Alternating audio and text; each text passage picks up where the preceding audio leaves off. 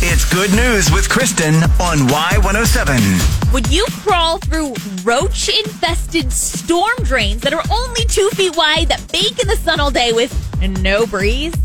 Callie Clemens has done this in Houston to find three dumped puppies that have fallen in. Now, she and other volunteers have managed to rescue two of them, but she still hasn't found the third with weeks of searching, and she's not giving up.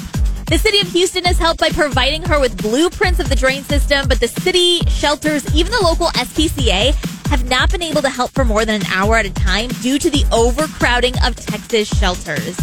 Callie has been independently rescuing animals for seven years and has not lost one yet. But after all this work, she's vowed to keep the last puppy as it is taking her so long to find the little guy. I hope she finds him soon.